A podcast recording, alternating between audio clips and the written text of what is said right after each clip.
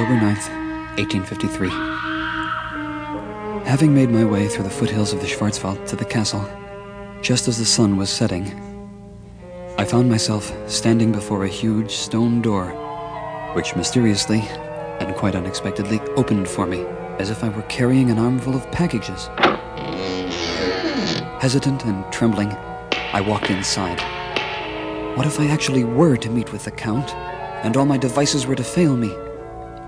But I was comforted by the knowledge that as long as I carried this around my neck, I would be safe. As well prepared as I was, I still jumped when a voice from the staircase resounded through the room. Good evening, and welcome to my castle. I could not help but notice that curious object around your neck. Permit me to relieve you of it. I'll merely loosen the strings with my teeth. Not so fast, Count. One step closer, and I'll be forced to use this on you. Flashlight? At the risk of sounding socially ignorant, may I ask what you intended to do with that? Make hand shadows on my cape? Uh, but I read somewhere that light. Um... Daylight, yes. Flashlight, no.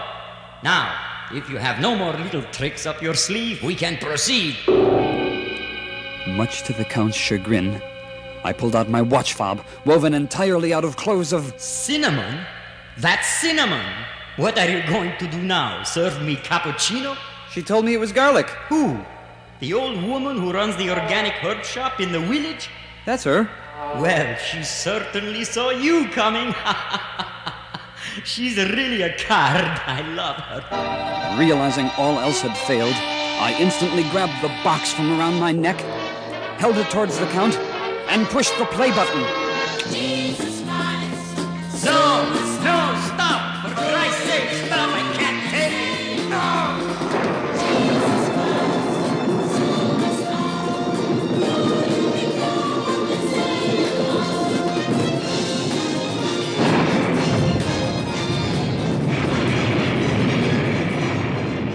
Welcome, ladies and gentlemen. This is George Trow. The program is Areas of Concern. Tonight's area of concern is butter and taxis, and we have with us tonight in our stu- in our studio Michael O'Donoghue Hi. and Anne Beatts, Hi. Brian McConnachie, Hello, George. Nice of you to have me here today. and Sean Kelly. I want it known right now that my fee for this program is going to Cesar Chavez. Do you know butter and taxis is something I think we've all long associated with with, with, with, with certain nostalgic feeling. A lot of us had from certain of our major eastern cities, and of course it it has disappeared. You don't find butter and taxis anymore. And uh, what we're here to consider today really is, well, tell a few stories about the days when you did have butter and taxis. Try to try to figure out exactly why it went away, and and uh, whether there's any hope maybe of bringing it back. You know, when I tell my kids about it, they don't believe it. Yeah, it's true. It's true. It's really amazing. In fact, I was talking to just the other day to a group of people. It was Do you have children? at a high Y Two. high Y uh, gathering, and uh, and I mentioned it to them, and uh, it was as though it was just out of Well, I mean, field, I mean, it thing. used to be as, uh, as common as getting matches with cigarettes, and Yeah, most people true, in a don't realize that. That uh, after the war, a lot of very gentle, gracious way of living died, and uh, Well, you know, the, thing, the interesting thing is that, is that what I, my personal memories go back uh, back pretty far, and I can remember a time when there was there was uh, sweet butter and salted butter in taxis. I mean, this is going back a bit, I admit. And then later on, it and this is I'm filling you in at home in case you're not familiar with the subject.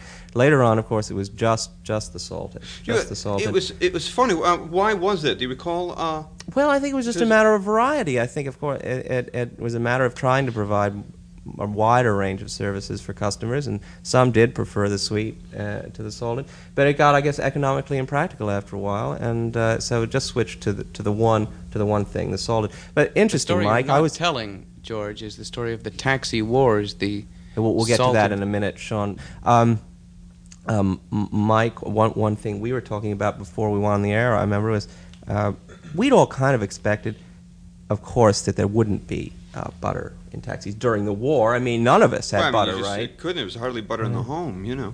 But uh, we, I, I can remember thinking that after the war, it, if butter didn't come back into taxis, at least margarine, you know, at least margarine in the taxi. Well, if you recall, margarine at that time was not like margarine we get today. Do you, do you recall that you got uh, something that looked like white lard and a Mm. little um, orange pellet, which you had to kind of mash up in there in a short in a short cab ride? You know, you just wasn't time.